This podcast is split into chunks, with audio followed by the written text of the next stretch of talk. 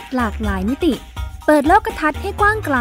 เพื่อชีวิตปลอดภัยและเป็นสุข กับรายการพิกัดเพศ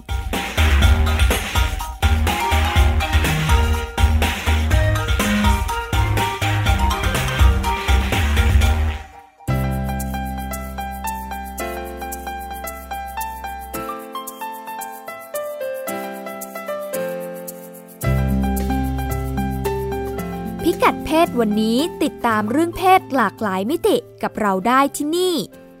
ช่วง เช็คอิน ความสุขและความพึงพอใจทางเพศ ในมุมมองด้านสิทธิมนุษยชน เรื่องเพศไม่พลาดสำรวจความสัมพันธ์ ปลอดความรุนแรงหรือไม่ ด้วยแอปพลิเคชัน I Can Plan ช่วงสุดท้าย ชมรมพ่อแม่ วัยรุ่นยุค 4.0 พ่อแม่ต้องทันโลก ถึงจะทันลูก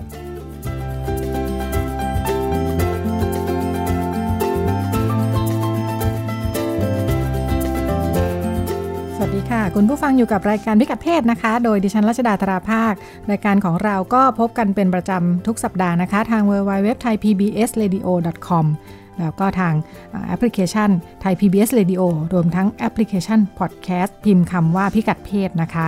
รายการของเราก็ พบกันในหลากหลายเรื่องราว โดยมีทั้งเรื่องเพศที่เป็นเรื่องของต่างประเทศว่าเขามีความเคลื่อนไหวยังไงกันบ้างนะคะ แล้วก็เรื่องในประเทศ แล้วก็ในช่วงวันอาทิตย์เราก็จะพบกับเรื่องเพศไม่พลาด เป็นช่วงที่ 2 เป็นการสัมภาษณ์ และสุดท้ายชมรมพ่อแม่ คุยกับผู้รู้ผู้เชี่ยวชาญ ซึ่งเป็นคนทำงานนะคะ จะมาให้คำแนะนำกับคุณพ่อคุณแม่ผู้ปกครองว่าเจอปัญหาหรือเจอคำถามของลูกๆวัยรุ่น จะรับมือยังไงกันได้บ้าง ช่วงแรกเรา บกับเช็คอินก่อนนะคะ ช่วงเช็คอินเช็คอินเราก็อยู่กับคุณสุดามั่งมีดีนะคะ เรื่องสิทธิเรื่องเพศเราก็คุยกันมาหลายเรื่องเนาะค่ะสวัสดีเรื่อค่ะงความเท่าเทียมทางการศึกษาการทำงานสุขภาพใช่ค่ะอ่าวันนี้เป็นเรื่องใหม่ค่ะ เรื่องความพึงพอใจทางเพศ ถูกพูดถึงในมุมเรื่องสิทธิว่าเป็นค่ะสิทธิด้วยเหมือนกัน ใช่ค่ะ อันนี้ก็ในการประชุมหรือว่าให้ความรู้เกี่ยวกับสุขอนามัยทางเพศ การคุมกำเนิด การวางแผนครอบครัว ก็มักจะมีการให้ความรู้ทางการแพทย์ ไม่ว่าจะเป็นวิธีป้องกันโรคติดต่อ หรืออธิบายเกี่ยวกับวิธีใช้อุปกรณ์ ป้องกันการตั้งครรภ์การติดเชื้ออะไรอย่างนี้ใช่ไหมคะ หมอแอฟริกาใต้คนหนึ่งมีมุมมองที่แตกต่างออกไป คุณหมอคนนี้เป็นผู้หญิง เธอบอกว่าคนส่วนใหญ่ไปเน้นอะไรเชิงวิชาการมากไปหน่อยอะค่ะ โดยมองข้ามไปว่าสิ่งที่ทำให้คนมีเซ็กเพราะว่าต้องการความพึงพอใจหรือว่าความสุข คุณหมอคนนี้ก็เลยมองว่าการพูดคุยเรื่องสุขอนามัย แล้วก็สิทธิต่างๆ ทางเพศเนี่ยไม่น่าจะสำลิดผลได้ ถ้าไม่ยอมรับความสัมพันธ์ของสามสิ่ง คือสุขภาพ สิทธิ แล้วก็ความพึงพอใจหรือว่าความสุขนะคะ ราะว่าการยอมรับว่าความพึงพอใจเป็นสิ่งหนึ่งที่สำคัญสำหรับผู้หญิง เป็นวิธีการหนึ่งในการปกป้องสิทธิทางเพศของผู้หญิงค่ะ ก็มีผู้สร้างหนังเชิงสารคดีนะคะ ที่เคยได้รับการเสนอชื่อเข้าชิงรางวัลออสการ์ค่ะ ชื่อเอมมี่เบิร์กเป็นผู้หญิงนะคะเธอบอกว่าผู้หญิงนี่ลำบากมากเลย เวลาจะพูดหรือ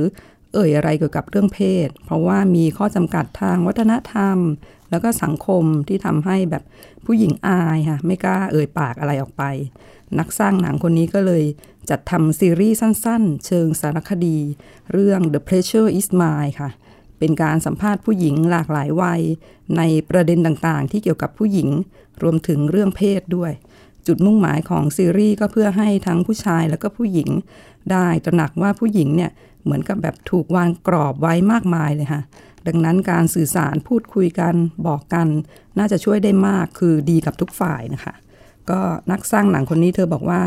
คนพูดเรื่องเซ็กกันเต็มไปหมดค่ะสมัยเนี้ยทั้งในหนังทางออนไลน์ หรือที่เป็นข่าวก็มี แต่พอจะหยิบเรื่องความสัมพันธ์ระหว่างผู้หญิงกับเซ็กขึ้นมาคุยเท่านั้นแหละ คนแบบหันหน้าหนีกันหมดเลยค่ะก็ทุกวันนี้ผู้หญิงก็เหมือนทำหน้าที่ตอบสนอง ตอนผู้ชายอยากมีเซ็กด้วย แต่ถ้ามีการยอมรับกันว่า แบบว่าต้องคำนึงถึงความพึงพอใจของผู้หญิงด้วยนะ ว่าอยากจะมีอะไรด้วยหรือเปล่า ก็จะเป็นเหมือนกับการปูทางค่ะ ไปสู่การพูดคุยกันในเรื่องต่างๆได้ รวมถึงเรื่องความยินยอมพร้อมใจ แล้วก็การคุมกำเนิดด้วยค่ะ ก็ผู้เชี่ยวชาญด้านการสื่อสารประจำเว็บไซต์ที่ให้ข้อมูลเกี่ยวกับสุขอนามัยทางเพศของเนเธอร์แลนด์เขามองไปในทิศทางเดียวกันค่ะ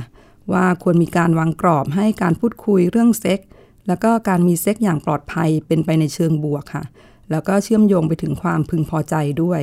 ผู้เชี่ยวชาญคนนี้เขาบอกว่า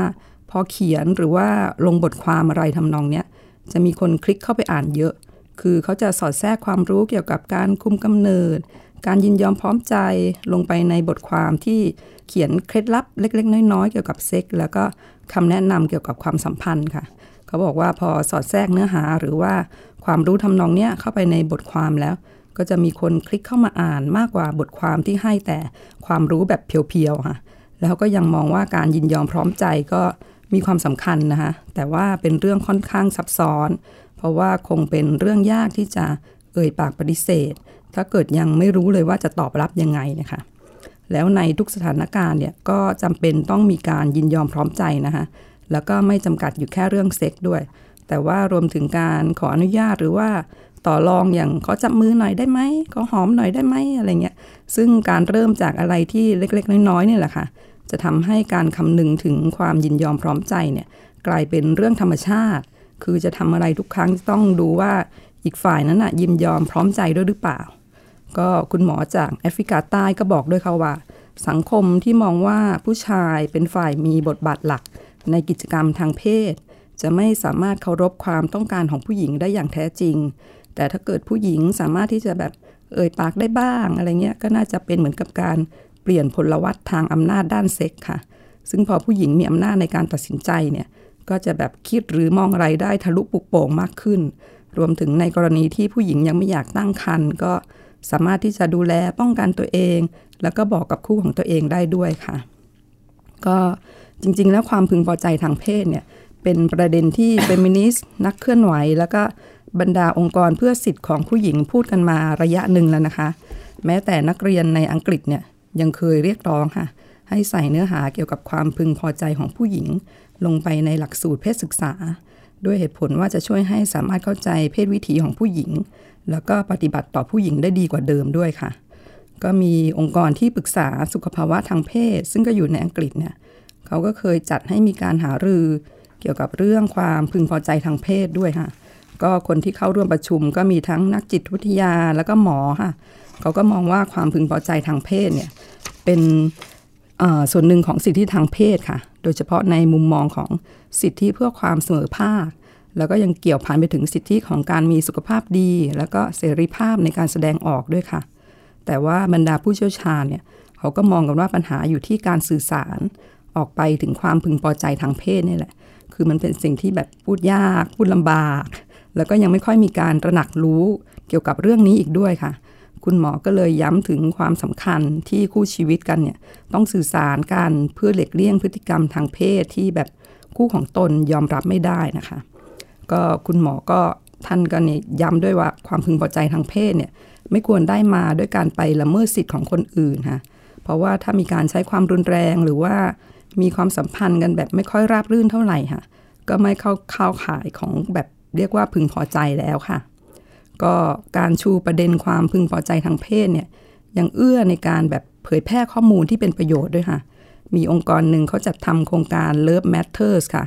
เขาจะทำมาได้ 8 ปีแล้ว เขาทำเป็นเว็บไซต์เพื่อให้ข้อมูลเกี่ยวกับเรื่องเพศ แล้วก็ความพึงพอใจ ก็โครงการนี้เริ่มต้นที่อินเดีย จากนั้นก็ขยายไปยังประเทศอื่นอย่างจีน แล้วก็แถบตะวันออกกลาง แล้วก็ไปแอฟริกาด้วย โดยเขาชูเรื่องความพึงพอใจทางเพศเนี่ยค่ะเป็นแกนหลักในการปูทางไปสู่ประเด็นอื่น ก็พอโครงการนี้ดำเนินมาได้พักหนึ่ง ทางเว็บ Love Matters เขาก็ทำวิจัยร่วมกับสถาบันในอังกฤษค่ะเพื่อวิเคราะห์ว่าการใช้ช่องทางดิจิตอลไม่ว่าจะเป็นเว็บไซต์มือถือโซเชียลมีเดียเนี่ย เพื่อเผยแพร่ความรู้เกี่ยวกับเรื่องเพศได้ผลเป็นยังไงมั่งค่ะ ปรากฏว่าเพจที่มีคำว่า ความพึงพอใจหรือว่าความสุขเนี่ย มีคนเข้าไปอ่านมากกว่าเพจเกี่ยวกับการวางแผนครอบครัว 8 เท่านะคะ แล้วก็คอนเทนต์ที่มีเนื้อหาเซ็กซี่หน่อย ก็เป็นเหมือนประตูค่ะ ที่พาผู้อ่านเข้าให้เข้าไปอ่านข้อมูลความรู้อื่นๆค่ะ เพิ่มเติมด้วย อย่างทำยังไงที่แบบพฤติกรรมยังไงถึงจะไม่ไม่เข้าข่ายเสี่ยงะค่ะ หรือว่าวิธีป้องกันการติดโรคค่ะ ก็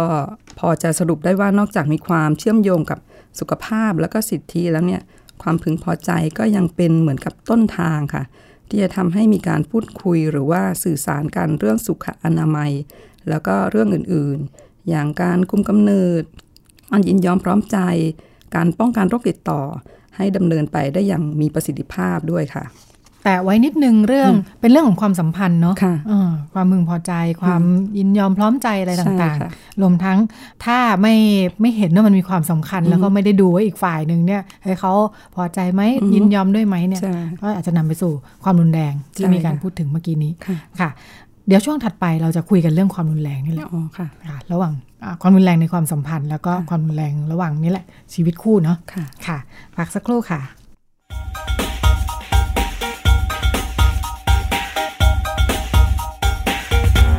มองเรื่องเพศหลากหลายมิติ เปิดโลกทัศน์ให้กว้างไกล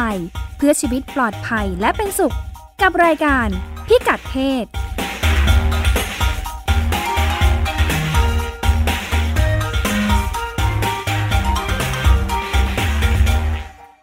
อยู่ที่ไหนก็ติดตามเราได้ทุกที่ ผ่านช่องทางออนไลน์ จากไทย PBS Digital Radio ทั้ง Facebook Twitter Instagram และ YouTube Search คำว่าไทย PBS Radio แล้วกดไลค์หรือ Subscribe แล้วค่อยแชร์ กับคอนเทนต์ดี ๆ ที่ไม่อยากให้คุณพลาดอ้อเรามีให้คุณฟังผ่านพอดแคสต์แล้วนะ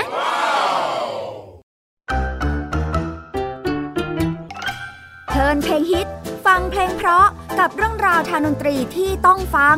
ทุกวัน 14 นาฬิกา 3 รายการดีที่ให้มากกว่าแค่ฟังเพลง วันจันทร์ถึงศุกร์เพลงสากลเก่าบอกเรื่องผ่านการเล่าจากเพลงและศิลปิน ในรายการดนตรีการโดยบรรยงสุวรรณพอง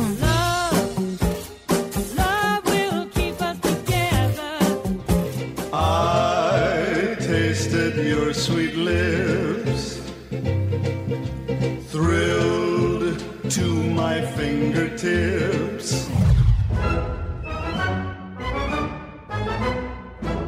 วันเสาร์ชั่วโมงดนตรีและเพลงคลาสสิก ที่เล่าผ่านคนดนตรี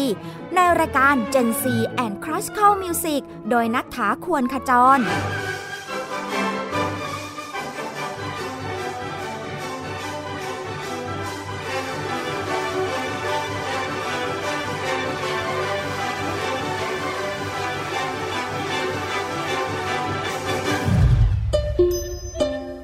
วันอาทิตย์เปิดความรู้และประวัติเส้นทางดนตรี ในเอเชียตะวันออกเฉียงใต้ ผ่านการเล่าและเล่น ในรายการเพลงดนตรีวิถีอาเซียน ASEAN Music Ways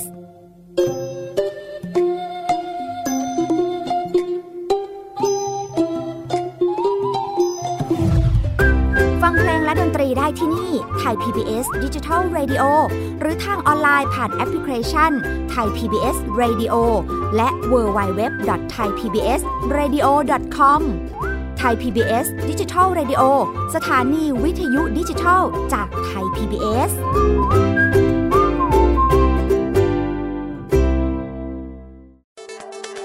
อัปเดตสถานการณ์รอบโลก ประเทศจีนนี่เราทราบกันดีนะคะว่าเป็นประเทศที่จะมีปัญหาเรื่องความสมดุลของประชากร คนที่ได้รับความสนใจจากวิกฤตในครั้งเนี้ยก็คือนายกรัฐมนตรีนิวซีแลนด์ เรื่องราวสีสันจากต่างแดน ก็มีช่อง YouTube เป็นของตัวเองใช้ชื่อว่าครัวคุณยาย โรงพยาบาลเพื่อดูแล ช้างเหล่านี้ที่เมืองมัทุราค่ะที่รัฐอุตรประเทศ จะมีภารกิจก็คือส่งนักบินอวกาศผู้หญิงล้วนอืมๆออกค่ะไปทำภารกิจหน้าต่างโลก โดยทีมข่าวต่างประเทศไทย PBS ทุกวันจันทร์ถึงศุกร์ 11 นาฬิกา ทางไทย PBS Digital Radio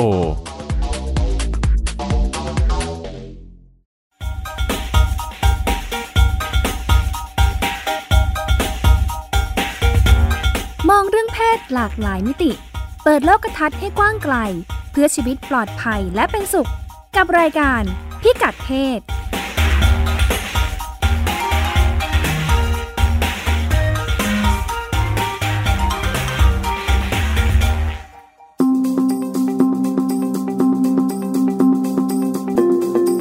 รื่องเพศไม่พลาด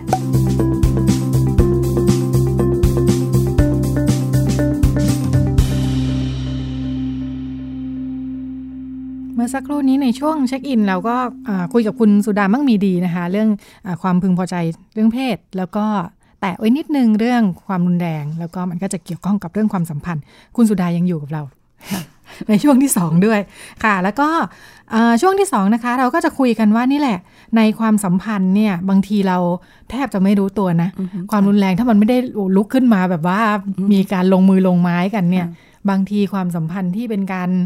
เรียกว่าอะไร เอารัดเอาเปรียบกันหรือว่าอะไรเงี้ย โดยเฉพาะความสัมพันธ์แบบแบบคู่รักนะอ่าบางทีก็อาจจะไม่รู้ตัว แล้วก็ความรุนแรงที่มันค่อยๆ เพิ่มขึ้นเรื่อยๆเนี่ยเอ๊ะเราจะรู้หรือเปล่าว่ามันมีพัฒนาการไปยังไงบ้าง วันนี้ดิฉันมี เรื่องมาฝากเป็นแอปพลิเคชันค่ะอ่าเป็นแอปพลิเคชันเพื่อใช้ประเมินความสัมพันธ์และความรุนแรง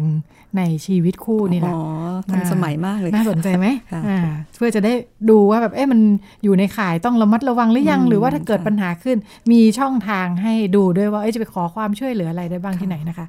ลองมาฟังรายละเอียดกันนะคะดิฉันอยู่กับเอ่อดรอาเอ่ออาจารย์ ดรมนทการเชื่อมชิดนะคะ ผู้ช่วยคณบดีและอาจารย์ประจำวิทยาลัยวิทยาศาสตร์สาธารณสุขจุฬาลงกรณ์มหาวิทยาลัยนะคะ อาจารย์มนทการสวัสดีค่ะ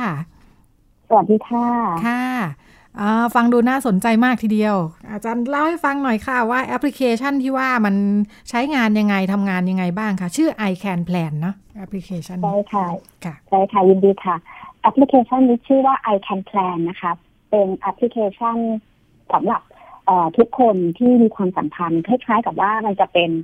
ผู้ช่วยวางแผนรับมือความรุนแรงในครอบครัวอะค่ะ ซึ่งทีมนักวิจัยของวิทยาลัยวิทยาศาสตร์สาธารณสุขจุฬาเนี่ยก็ได้ร่วมกันพัฒนาแอปพลิเคชันตัวนี้ค่ะเพื่อที่จะประเมินความสัมพันธ์ แล้วก็ความรุนแรงในชีวิตคู่นะคะแล้วก็ในขณะเดียวกันเนี่ยเราก็สามารถที่จะสืบค้นช่องทางการช่วยเหลือในภูมิภาคต่างๆ ได้ด้วยตนเอง อันนี้ก็คือวัตถุประสงค์ของของตัวแอปพลิเคชันนี้ แต่ว่าอย่างไรก็ตามเนี่ยบุคคลทั่วไปอะค่ะ ก็สามารถที่จะมาเข้ามาอ่านทำความเข้าใจเกี่ยวกับเรื่องของความรุนแรงในครอบครัวได้ หรือว่าให้คำแนะนำเบื้องต้นแก่คนที่ต้องการความช่วยเหลือได้เช่นกันนะคะ ทีนี้อยากจะขออนุญาตเล่าว่าในในในแอปพลิเคชันนี้เนี่ยใน i can plan เนี่ยมันจะประกอบไปด้วยสี่ฟังก์ชันใหญ่ ๆ เลย คืออย่างแรกอย่างที่ได้เรียนไปเมื่อสักครู่ก็คือ จะเป็นในเรื่องของแบบวัด นะคะ ความสัมพันธ์ความเป็นแรงในชีวิตคู่นะคะ ในส่วนนี้เนี่ยจะเป็นการประเมินความสัมพันธ์ในชีวิตคู่โดยที่จะมีข้อคำถามทั้งหมดเนี่ยสามสิบข้อด้วยกันนะคะ ในแต่ละข้อคำถามนี้ก็จะครอบคลุมไปด้วยข้อคำถามที่บ่งบอกถึงความรุนแรง ทางด้านจิตใจนะคะ ทางด้านร่างกาย แล้วก็ทางด้านเพศด้วยนะคะ ความรุนแรงทางด้านจิตใจก็อย่างเช่น ในเรื่องของการรู้ถูกเยียดย้ำกักขังควบคุมนะคะ ให้ได้รับความอับอาย ความรุนแรงทางด้านร่างกายก็อย่างที่เราเข้าใจกันก็คืออย่างเช่นมีการเอ่อทำให้ผู้ถูกกระทำได้รับบาดเจ็บนะคะส่วนความรุนแรงทางด้านเพศเนี่ย ก็จะ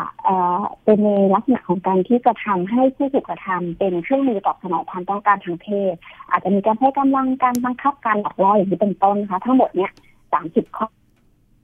ฟังก์ชันแรกนะคะ ส่วนฟังก์ชันต่อมาเป็นฟังก์ชันที่สองก็คือหลังจากที่เราทำสามสิบข้อนั้นเรียบร้อยแล้วเนี่ย มันจะระบบจะประมวลผล เป็นผลการประเมินสรุปคะแนนออกมาให้นะคะ พร้อมกับคำแนะนำเบื้องต้นด้วย ผลการประเมินเนี่ยในแอปพลิเคชันนี้จะแบ่งออกเป็นสามระยะด้วยกันนะคะ เป็นสามระดับขอโทษทีค่ะ ระดับแรกนี่คือจะเป็นศูนย์คะแนนหมายความว่าท่านไม่มีประสบการณ์ความรุนแรงในครอบครัวนะคะ ระดับที่สอง จะคิดคะแนนตั้งแต่หนึ่งถึงเก้าคะแนนนะคะแปลว่าท่านมีประสบการณ์ความรุนแรงในครอบครัวที่ส่งผลกระทบต่อสุขภาพกาย แล้วก็สุขภาพใจในระดับต่ำค่ะ แต่ถ้าเกิดว่าท่านได้สิบคะแนนขึ้นไปเนี่ย ก็จะแปลว่า ความรุนแรงนั้นเนี่ยส่งผลกระทบต่อสุขภาพกายและสุขภาพใจของท่านในระดับสูงนะคะ ทีนี้พอออมีมีการประเมิน ผลออกมาแล้วเนี่ยนะคะ แล้วก็มีคำแนะนำเบื้องต้นแล้วเนี่ย มันจะนำไปสู่ฟังก์ชันที่สามก็คือเป็นช่องทางการสืบค้นการช่วยเหลือด้วยตนเอง อันนี้จะจริงๆแล้วในในระบบของ i can plan นี่ก็จะครอบคลุมทุกภูมิภาคทั่วประเทศนะคะ แต่ว่าในเบื้องต้นเนี่ย ระบบจะจะนำไปสู่แหล่งช่วยเหลือเบื้องต้นในภูมิภาคที่ผู้ใช้แอปพลิเคชันนั้นนะคะ อาศัยอยู่ก็คือในในตอนต้นเวลาที่เราลง ในเรื่องของทำแบบสอบถามเนี่ยเราจะต้องคีย์ไปเลยว่าเราอยู่ในเราพักอาศัยอยู่ในอยู่ในอำเภออะไรจังหวัดอะไรนะคะ ตัวระบบก็จะนำไปสู่แหล่งช่วยเหลือในเบื้องต้นที่ภูมิภาคที่เราอาศัยอยู่ แต่ถ้าเกิดว่าอาจจะมีบางคนที่รู้สึกว่าไม่สะดวกที่จะขอความช่วยเหลือจากคนในพื้นที่อาจจะยังรู้สึกอับอายหรือว่ารู้สึกไม่ไม่ไม่ไม่สบายใจอะไรเงี้ยค่ะ ก็เราสามารถที่จะสืบคนช่วยเหลือ ในภูมิภาคอื่นๆทั่วประเทศในทุกจังหวัดของประเทศไทยได้นะคะ อันนี้ก็คือเป็นเป็นฟังก์ชันที่สามส่วนฟังก์ชันที่สี่เนี่ยค่ะเอ่อเอ่อเออเป็นในส่วนของขออนุญาตเพิ่มเติมนิดนึงนะคะว่าไอแหล่งแหล่งความช่วยเหลือของเราเนี่ยเราจะแบ่งประเภทเป็นบ้านพักมูลนิธิสมาคมนะคะ แล้วก็โรงพยาบาล ทีนี้โรงพยาบาลก็ตั้งแต่ระดับ ชุมชนอำเภอจังหวัด แล้วก็โรงพยาบาลศูนย์นะคะสำหรับฟังก์ชันที่สี่ก็จะเป็นในเรื่องของความรู้เบื้องต้นเกี่ยวกับความรุนแรงในชีวิตคู่นะคะ อันนี้จะเป็นความรู้ที่สื่อสารเข้าใจง่ายด้วยภาพอินโฟกราฟิก เสร็จขึ้นภายในเอ่อหนึ่งหน้ากระดาษ A4 นะคะ แต่ถ้าเกิดว่าท่านใดสามารถ ที่จะอ่านบทความเต็มได้เนี่ยเราก็จะมีบทความเต็มให้ด้วยนะคะ ความรู้ตรงนี้เนี่ยเราจะครอบคลุมไปตั้งแต่ความหมายของความแรงในครอบครัวนะคะวงจรความรุนแรงในชีวิตคู่ ปัจจัยที่อาจจะส่งผลต่อความรุนแรง ผลกระทบของความรุนแรงในชีวิตคู่รวมไปถึงสาระสำคัญของพระราชบัญญัติที่เกี่ยวเนื่องกับความรุนแรงนะคะ แล้วก็สุดท้ายก็จะเป็นในเรื่องของเกร็ดความรู้เกี่ยวกับวันรณรงค์ยุติความรุนแรงต่อสตรีสากลรวมไปถึงสัญลักษณ์ต่าง ๆ ที่ที่ใช้กัน ในเอ่อวันรณรงค์ดังกล่าว อันนี้ก็จะเป็นฟังก์ชันหลักๆสี่ฟังก์ชันของแอปพลิเคชันนี้ค่ะ ค่ะทำไมถึงมีความสนใจที่เริ่มต้นทำแอปพลิเคชัน อันนี้ขึ้นมาคะอาจารย์มองเห็นว่าอ่าปัญหามันเป็นยังไง แล้วก็อ่ารวมถึงกลุ่มเป้าหมายที่อยากให้เข้ามาใช้อ่าค่ะเครื่จองมือริงๆแล้วเวลาที่เราพูดถึงถึงเรื่องความรุนแรงในครอบครัวความรุนแรงในชีวิตคู่เนี่ยนะคะ คนมัก จะคิดว่ามันเป็นเรื่องไกลตัวคือเรื่องนี้คงไม่เกิดขึ้นกับเราอะไรอย่างเงี้ยนะคะแต่จริงๆแล้วเนี่ยเรื่องเหล่านี้เป็นเรื่องรอบตัวที่อาจจะเกิดขึ้นกับเราก็ได้ กับคนที่เรารู้จักกับพี่เราน้องเราญาติเราเกิดขึ้นได้ทั้งหมดนะคะ เพราะว่าจริงๆแล้วความรุนแรงในชีวิตคู่ความรุนแรงในครอบครัวเนี่ย สามารถสามารถเกิดขึ้นได้กับทุกคนนะคะทุกเพศไม่ว่าจะเป็นเพศหญิงเพศชายหรือบุคคลที่มีความหลากหลายทางเพศก็ตาม ทีนี้เมื่อมีความแรงในชีวิตคู่เกิดขึ้นแล้วเนี่ยแน่นอนว่า ผลกระทบที่เกิดขึ้นมันจะส่งผลกระทบต่อผู้ถูกกระทำโดยตรงในเรื่องของด้านร่างกายตั้งแต่บาดเจ็บไม่รุนแรงไปจนถึงเสียชีวิตนะคะด้านจิตใจก็อาจจะมีในเรื่องของความเครียดสะสมมีภาวะซึมเศร้า ที่สำคัญก็คือ ความรุนแรงในชีวิตคู่เมื่อเกิดขึ้นแล้วเนี่ยมันจะมีผลกระทบต่อสังคมด้วยเช่นกัน เพราะว่าเวลาเกิดขึ้นแล้วเนี่ยมันจะเป็นลักษณะของวงจรที่ไม่สิ้นสุดนะคะ มีงานวิจัยหลายชิ้นเลยค่ะ ที่ชี้ชัดว่าเด็กที่เติบโตแล้วก็ เห็นการใช้ความรุนแรงในครอบครัวเนี่ยค่ะมีแนวโน้มที่จะยอมรับ แล้วก็ใช้ความรุนแรงเป็นส่วนหนึ่งในชีวิตของในชีวิตคู่ของตัวเองเมื่อตัวเองโตขึ้นเพราะฉะนั้นเรื่องนี้เนี่ยจึงเป็นหนึ่งในเรื่องที่วิทยาลัยให้ความสำคัญค่อนข้างมากนะคะ ค่ะขอเล่าย้อนกลับไปนิดหนึ่งว่าเอ่อวิทยาลัยเราเนี่ยได้รับการสนับสนุนจากทุนงบประมาณแผ่นดินเมื่อปี 2559 ทำสำรวจความรุนแรงในชีวิตคู่ทั่วประเทศไทยนะคะ ทั้งสี่ภาค แล้วก็จากการสำรวจในครั้งนั้นเราพบว่าประมาณ 15%ของผู้ตอบแบบสอบถามนะคะ มีประสบการณ์ความรุนแรงในชีวิตคู่ หรือกล่าวง่ายๆว่าหนึ่งในหกของคนที่มีคู่อยู่กินในประเทศไทยนี่ยค่ะมีประสบการณ์ความรุนแรงจากคู่ชีวิตของตัวเองนะคะ ไม่ว่าจะเป็นทางด้านจิตใจทางด้านร่างกาย หรือทางเพศอย่างใดอย่างหนึ่ง ในช่วงหนึ่งช่วงใดของชีวิตตัวเอง ทีนี้ในโครงการเดียวกันนั้นเองค่ะเราก็ถาม ถึงเรื่องการแก้ไขปัญหาความรุนแรงในชีวิตคู่ด้วยเช่นกันหนึ่งในคำถามที่เราถามคือว่าเมื่อเกิดความรุนแรงในชีวิตคู่เกิดขึ้นแล้วเนี่ยท่านได้ร้องขอนะคะความช่วยเหลือจากใครหรือหน่วยงานใดหรือไม่คำตอบที่เราได้กลับมาเอ่อเกือบ 80เปอร์เซ็นค่ะ ประมาณ 77.8เปอร์เซ็นนะคะ ไม่เคยขอความช่วยเหลือจากใครหรือหน่วยงานใดเลยเหตุผลก็คือว่า เพราะว่าไม่ทราบว่าแหล่งข้อมูลความช่วยเหลืออยู่ที่ใดแล้วก็รู้สึกอายนะคะ เพราะฉะนั้นณณตรงนี้เองเนี่ยนักวิจัยก็เลยคิดกันว่า มันคงจะเป็นเรื่องดีที่เราจะใช้ประโยชน์จากเทคโนโลยีนะคะ สร้างเครื่องมือในการวัดความสัมพันธ์ในชีวิตคู่ที่จะสามารถประมวลผลได้ให้คำแนะนำเบื้องต้นได้ แล้วก็หากต้องการความช่วยเหลือเนี่ยก็สามารถที่จะค้นหาช่องทางความช่วยเหลือได้ด้วยตนเองผ่านแอปพลิเคชันดังกล่าว ก็เลยเป็นที่มาที่ไปของการพัฒนาแอปพลิเคชัน i can plan นี้ขึ้นมา ทีนี้ย้อนกลับไปว่าแล้วกลุ่มเป้าหมายของเราที่จะใช้แอปพลิเคชันนี้คือใคร จริงๆแล้วก็คือ i can plan เนี่ยทุกคนสามารถใช้ได้หมดเลยค่ะ ที่จะเข้ามาอ่านมาหาความรู้สืบค้นช่องทางการช่วยเหลือ แต่ว่าสำหรับฟังก์ชันในเรื่องของการประเมินความสัมพันธ์ในชีวิตคู่นะคะ แน่นอนว่าเอ่อก็จะต้องเหมาะสมกับคนที่อยู่ในความสัมพันธ์ที่มีคู่อยู่กินนะคะ ไม่ว่าจะเป็นรักต่างเพศหรือรักเพศเดียวกันสามารถใช้แบบบัตรนี้ได้เหมือนกันหมดค่ะ แล้วก็ตรงตรงในในส่วนของความสัมพันธ์ตรงนี้ที่จะที่จะมาตอบแบบสอบถาม แล้วก็ใช้แบบวัดในการที่จะวัดค่าคะแนนของการมีประสบการณ์หรือไม่เนี่ยเอ่อคำถามหนึ่งที่เราจะถามก็คือว่าท่านที่มีคู่อยู่กินเนี่ยเคยมีคู่อยู่กินในช่วง 12 เดือนที่ผ่านมาหรือไม่นะคะ ที่สาเหตุที่เราจะต้องถามว่าในช่วง 12 เดือนที่ผ่านมาหรือไม่เนี่ยมัน มันเป็นเกณฑ์ในการที่จะวัดในเรื่องของความรุนแรงในชีวิตคู่ หรือว่าเป็นควานในครอบครัวที่ใช้กันอย่างทั่วโลกคือเขาจะวัดเป็นสองช่วงด้วยกัน ช่วงแรกก็คือภายใน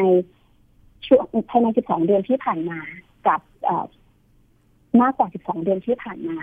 ชีวิตเรียนวัดว่าภายใน 12 เดือนที่ผ่านมาคือว่าเขาจะถือว่าภายใน 12 เดือนที่ผ่านมาเนี่ยจะถือว่าเป็นความรุนแรง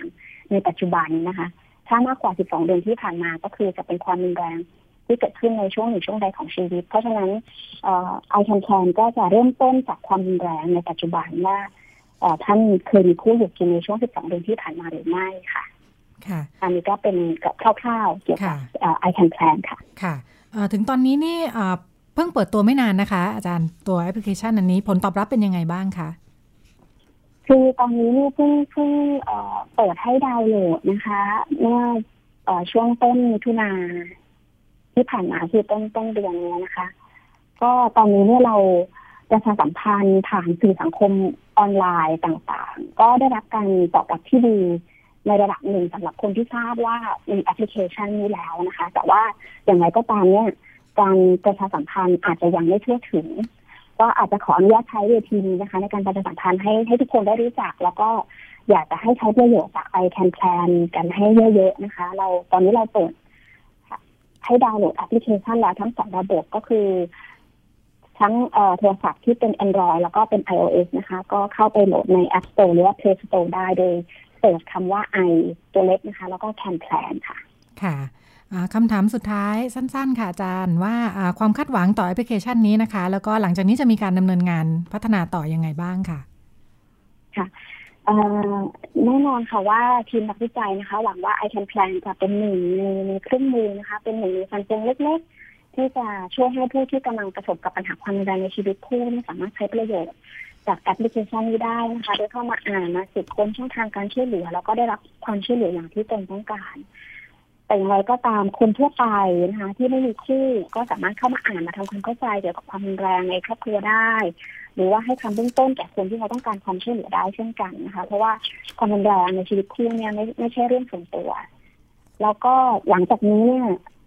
เราในในช่วงระยะเวลาที่เราเพิ่งเพิ่งเปิดใช้นะคะตั้งต้นเดือนที่ผ่านมา เราจะใช้ระยะเวลาสองเดือนนับจากนี้ค่ะ เป็นช่วงเวลาที่เราจะรวบรวมทุก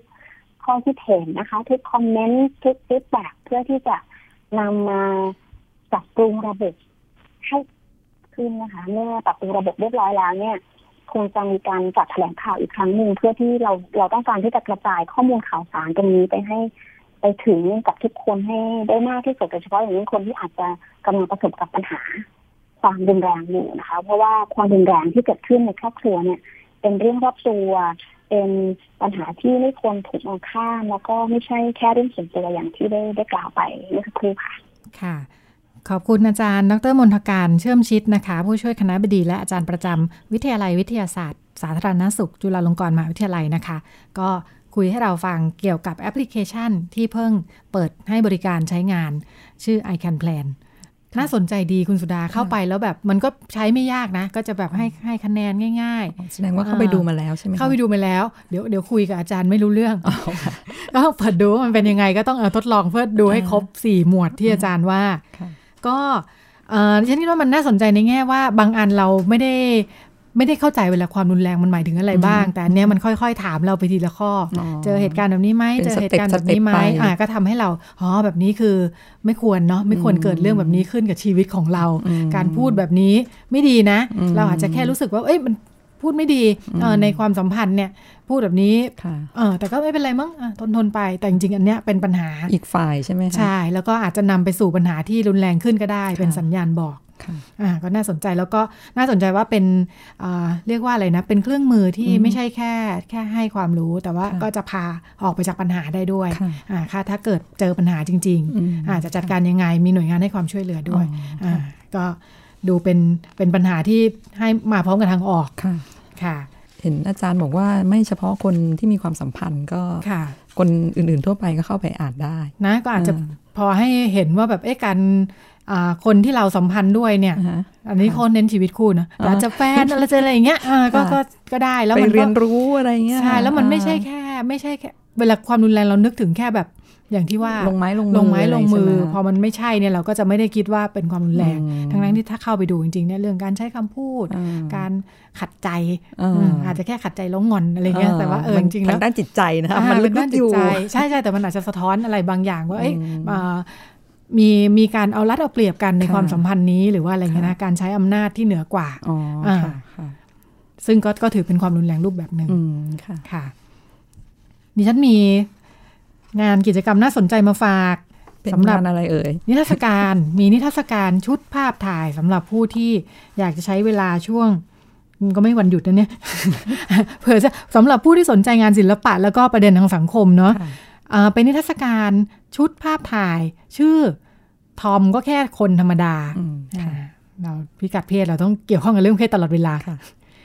เป็นนิทรรศการภาพถ่ายบุคคลอืมที่มาเป็นอาสาสมัคร อ่าคุณคุณช่างภาพเนี่ย คุณช่างภาพที่เป็นเจ้าของนิทรรศการเนี่ยเป็นเป็นเป็นอเมริกันเนาะอ่าแกชื่อคุณดีเล็กดีเล็กบราวน์อืมแกก็รับอาสาสมัครมา 65 คนค่ะอายุ 15ถึง33ค่ะเป็นคนที่บอกว่าตัวเองเป็นทอมอืมอืมคุณดีเล็กก็ถ่ายรูปถ่ายรูปภาพบุคคลเป็น portrait อืมสามสิบกว่าคน เอ้ยหกสิบกว่าคนที่ว่าเนี่ยค่ะอ่าแล้วก็ พูดคุยไปด้วยอ่าฮะเพื่อจะทำความเข้าใจค่ะเออบอกว่าคุณคุณดีเล็กเนี่ยแกเป็นคนที่สนใจอ่าวัฒนธรรมย่อยอ๋อซับเคาเจอร์เนาะอ่าเป็นชนกลุ่มน้อยอ่าความสนใจวิถีชีวิตของค่ะคนกลุ่มเล็ก ๆ กลุ่มต่างๆเออแกก็มองว่าเออทอมเนี่ยเป็นเป็นเป็นชนกลุ่มน้อยในสังคมด้วยเหมือนกันค่ะอ่าแล้วก็มีอยู่ทั่วกระจายอยู่ทั่วประเทศเลยอ่าเออไม่ใช่แค่กลุ่มชาติพันธุ์ชนเผ่าใช่ไหมเวลาเรานึกถึงชนกลุ่มน้อยเออทอมเนี่ย ทอมบอยเนี่ยแกก็อยากสำรวจแล้วก็อยากเข้าใจว่ามันเออมันเป็นยังไงเนาะอืมน่าสนใจคือเออแกบอกว่าจริง ๆแล้ว มันไม่เหมือนในในตะวันตกอะเออประเทศตะวันตกประเทศที่ใช้ภาษาอังกฤษคำว่าทอมของไทยเนี่ยคือเป็นของไทยจริง ๆ คือยังไงคะเออแกบอกว่า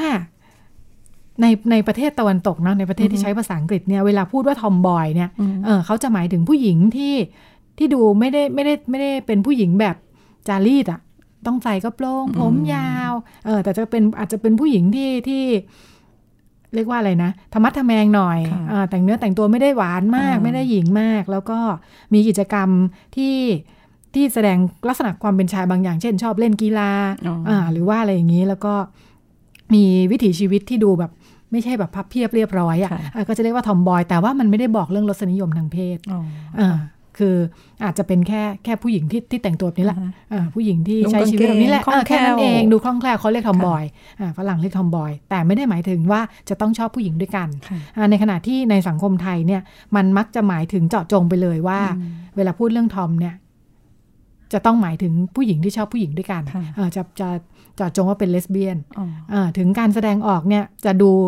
อาจจะแตกต่างหลากหลายก็ได้นะอ่าค่ะแกก็บอกว่าอย่างที่แกถ่ายมา 60กว่าคนเนี่ย มันมีลักษณะร่วมอยู่เช่นอาไว้ผมสั้นอืมแต่งตัวแบบแบบผู้ชายเนาะอืมเสื้อผ้าที่เหมือนผู้ชาย อาจจะแต่งหน้าอาจจะไม่แต่งหน้าเลยอืมหรือแต่งน้อยๆหน่อยค่ะอ่าไม่ได้แต่งแบบผู้หญิง แล้วก็แต่ละคนก็มีมีวิธีที่จะอธิบายตัวเองอืมในในลักษณะที่คุณดีเล็กบอกว่ามันเหมือน เหมือนอธิบายตัวเองว่าเป็นผู้ชายอะค่ะ เออลักษณะคุณลักษณะของความเป็นผู้ชายค่ะที่เขามีอยู่ค่ะที่ทำให้เขาบอกว่าตัวเองเป็นทอมเนาะค่ะแล้วก็เวลามีแฟนซึ่งเป็นดีเนี่ยเอ่อคุณที่เป็นทอมเนี่ยค่ะก็จะมีบทบาทของความเป็นผู้ชายเลยอือฮึอ่าคือมีความเป็นผู้นำต้องคอยดูแลดูแลจัด take การ care อ่า take care ชีวิตคือเอ่อเป็นเหมือนเหมือนความเป็นผู้ชายค่ะแบบไทยที่จะต้องดูแลผู้หญิงแบบนี้ แล้วก็ นี่แหละแต่อย่างไรก็ดีแกก็บอกก็หลากหลายอยู่เนาะเออมีคุณทอมบางคนก็ไม่ได้ไม่ได้ไม่ได้ชายมากอือฮึเช่นใส่ตุ้มหูก็มีอ๋อเอาใส่ต่างหูยาวก็มีค่ะเออคนก็จะชักไม่แน่ใจว่าตกลงแกทอมหรือเปล่าอ่าฮะหรือแกเริ่มมีแต่งหน้าด้วยค่ะอะไรอย่างเงี้ยนะคนก็ยังทอมอยู่ไหมอะไรอย่างเงี้ยอ่าจริง ๆ ก็ก็เป็นความหลากหลายค่ะแล้วก็เออแต่นี่แหละ คือความความต่างที่แกสังเกตได้นะคะ ว่าว่าเอ่อมันมีมีมีมีกลุ่ม มีกลุ่มความหมายของคำว่าค่ะทอมเนี่ยมันรวมถึงเลสเบี้ยน ในขณะที่หลังๆ เราก็จะรู้สึกว่ามันเปิดกว้างมากขึ้นเนาะค่ะเออแกก็ไปค้นดูต้นกำเนิดทอมไทยด้วยนะอ๋ออ่าแกทำการบ้านเยอะเลยนะคะไปดูปรวัติศาสตร์ทอมไทอ่านอกจากคุยกับเอ่อทอมย่วมร่วมสมัยแล้วเนี่ย แกบอกว่าทอมที่ที่มีรูปแบบการแสดงออกแบบที่เราเห็นว่าเป็นทอมเนี่ย เกิดในยุคยุคยุคเซเวนตี้โอ้โหยุคเจ็ดศูนย์อ๋อยุคเจ็ดศูนย์ค่ะปีไหนหนึ่งสองห้าหนึ่งศูนย์สองห้าหนึ่งสี่หนึ่งห้าหนึ่งหกอะไรประมาณนี้นะคะ ซึ่งเป็นสิ่งที่มาทีหลังกระเทยอ๋ออ่าสังคมไทยเนี่ยรู้จักกระเทยมาก่อนอืมพอทอมโผล่มาเนี่ย คนรุ่นเก่าบางทีจะไม่เข้าใจอ๋อเป็นไหมไม่ไม่ใช่หมายถึงคุณเป็นคนรุ่นเก่านะ รู้สึกว่าคือสังคมไทยคุ้นเคยกับกระเทยมากกว่า มาก่อนใช่ไหมมาคะก่อนอืมอ่านี่ฉันนึกถึงอย่างอย่างคนรุ่นรุ่นคุณแม่ดิฉันอย่างเงี้ยอืมเออคือเรื่องกระเทยเนี่ยแกเข้าใจ แต่พอเรื่องทอมมาแกจะเดินไปถาม มันยังไงนะเจอใครที่ดูแบบบอกตัวเองว่าเป็นทอมเนี่ยแกก็จะเดินไปถาม เพราะว่าไม่เข้าใจอ่าอ๋อค่ะได้ข้อมูลจากคุณดีเล็กเออจริงเขาไม่เข้าใจเขาก็เป็นเป็นเป็นเรื่องใหม่ ก็จะต้องแบบว่า อยากรู้อยากรู้ เพราะว่ากระเทยนี่รู้จักมาแล้ว ทอมเนี่ยยังไม่รู้จักในช่วงช่วงนั้นนะค่ะแล้วก็ทอมเองก็มีชีวิตที่มีความยากลำบากอยู่เนื่องจากเป็นของใหม่ในในช่วงที่ผ่านมาแม้จะใหม่มา ช่วงแรกๆใช่อ่าไหมคะช่วงแรก ๆ อาจจะรวมถึงปัจจุบันด้วยก็อ๋อได้ ก็ถูกครอบครัวถูกสังคมมองว่าเป็นความไม่ปกติ อืมอืม แล้วก็เป็นเรื่องการยอมรับเนาะซึ่งในค่ะทุกคนทุกคนในที่สุดก็ก็ต้องการการยอมรับค่ะเออในในหลาย ๆ ด้านรวมทั้งเรื่องเรื่องความเป็นเพศของตัวเองค่ะอืมถ้ารู้สึกว่าไม่ได้รับการยอมรับจากครอบครัวสังคมเนี่ยอืมก็จะมีมีความยากลำบากมีการต่อสู้อยู่ในชีวิตอืมอย่างคุณดิเล็กบอกว่าแกคุยกับนางแบบอาสาสมัครของแกเนี่ยนางแบบไหมเป็นเป็นทอมเป็นนายนางแบบกึ่งนายแบบเนี่ย อ่า ก็ทุกคนก็มีเหมือนมีปมอื มมีปมเรื่องนี้ในชีวิตค่ะอ่าที่มันไม่ได้สะดวกง่ายดายอืมในการที่บอกว่าตัวเองเป็นอีกเพศหนึ่งค่ะอ่าจากที่เกิดมาเป็นผู้หญิงเนาะอ่าพอโตมาแล้วพูดว่าตัวเองเป็นทอมเนี่ยอ่ามันก็จะมีอุปสรรคในชีวิต แล้วก็แต่ในมุมของคุณคุณดีเล็กนะคะแกก็รู้สึกว่าเอ่อทอมมันก็ไม่ได้มันก็เป็นเป็นเพศหนึ่งอะล่ะค่ะเออก็เหมือนทุกเพศที่ต้องการ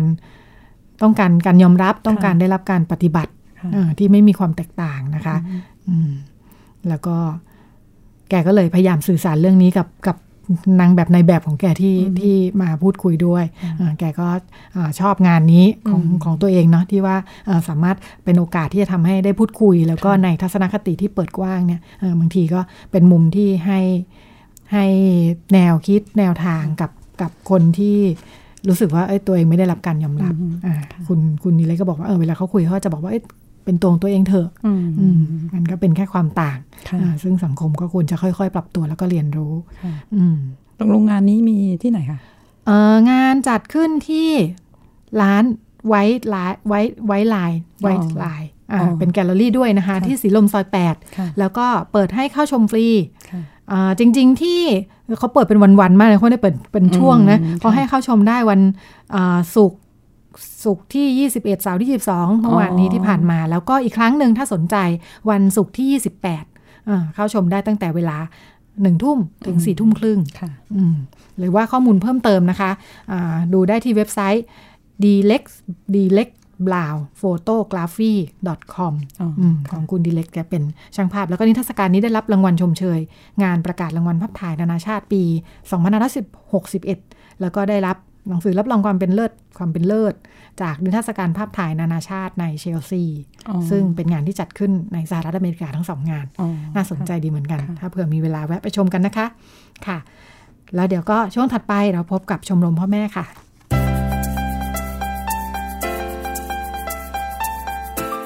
ช่วงชมรมพ่อแม่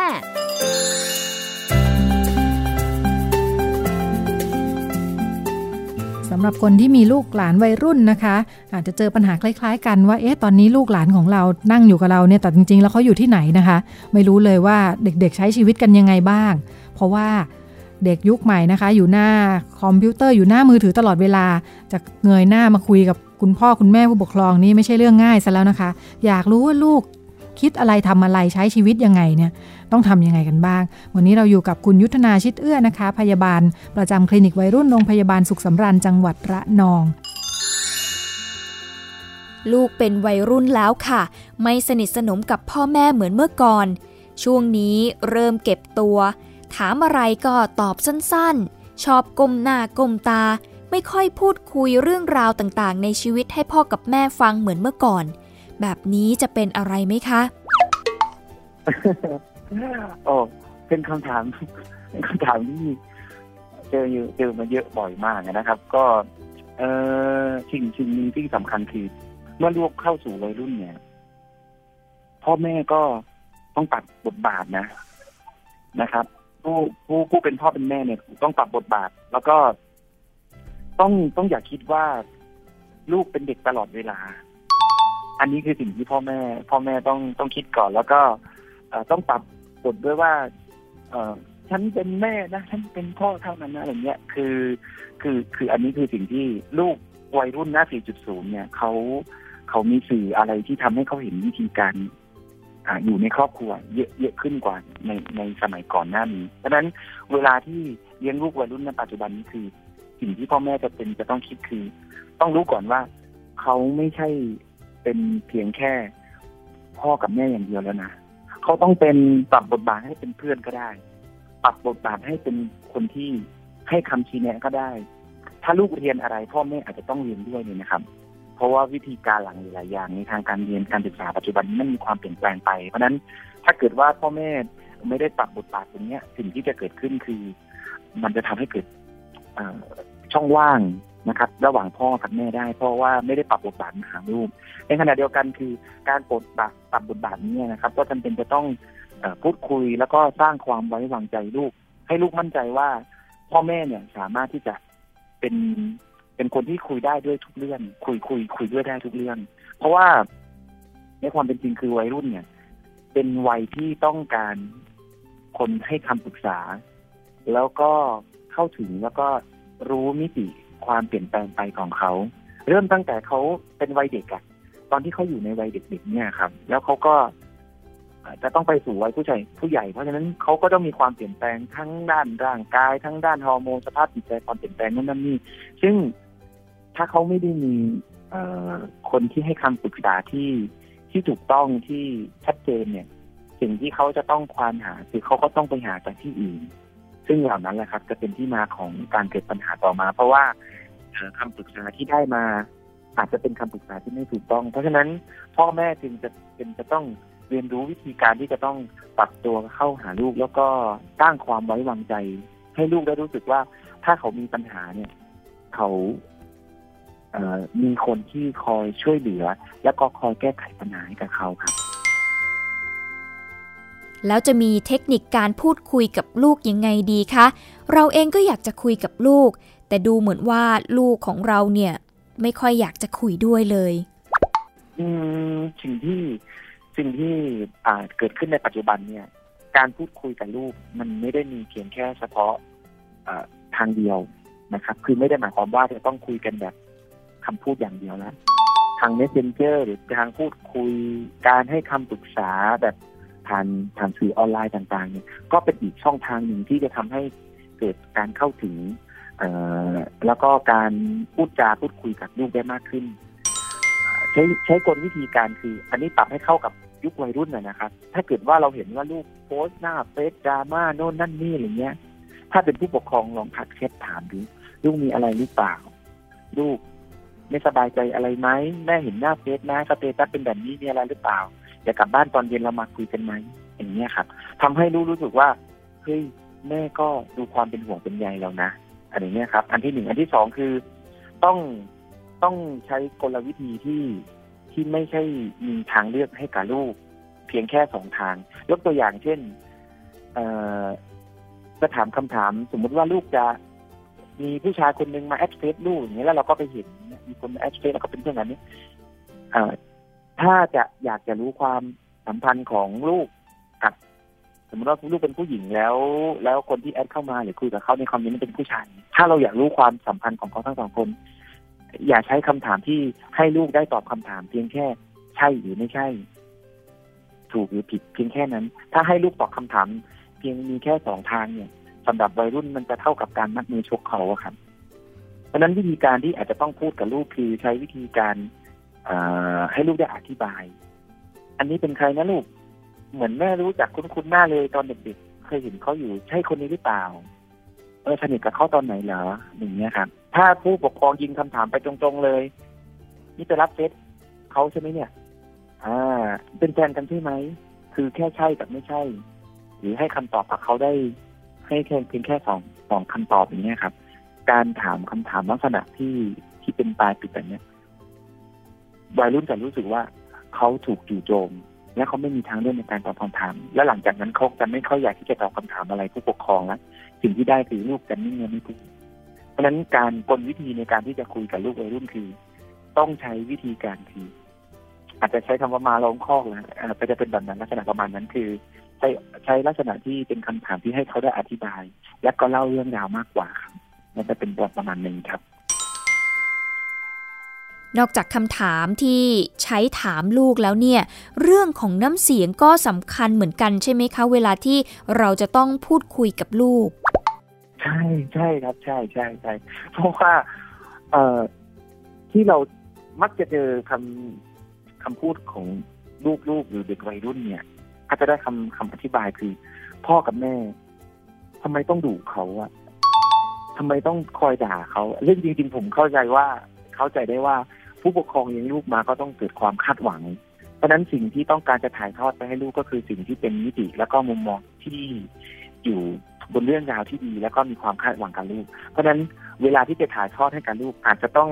พูดกึ่งกึ่งๆเพื่อนกึ่งกึ่งๆพี่กึ่งกึ่งๆคนที่วัยไม่ได้ไกลกันมากอย่างเงี้ยครับ อันนี้คือสิ่งที่จะต้องมีจะต้องมีกับลูกว่าจะเออเฮ้ยลูกเป็นไงบ้างช่วงนี้เออไหนแม่รู้สึกว่าดูจะ เครียดไปนะมีอะไรหรือเปล่าอย่างเงี้ยครับนัดน้ำเสียงและท่าทีคำพูดเนี่ย ที่จะต้องคุยกับลูกอาจจะต้องมีลักษณะแบบซอฟลงแล้วก็ให้ใกล้เคียงกับกับลูกวัยรุ่นเนี่ยครับ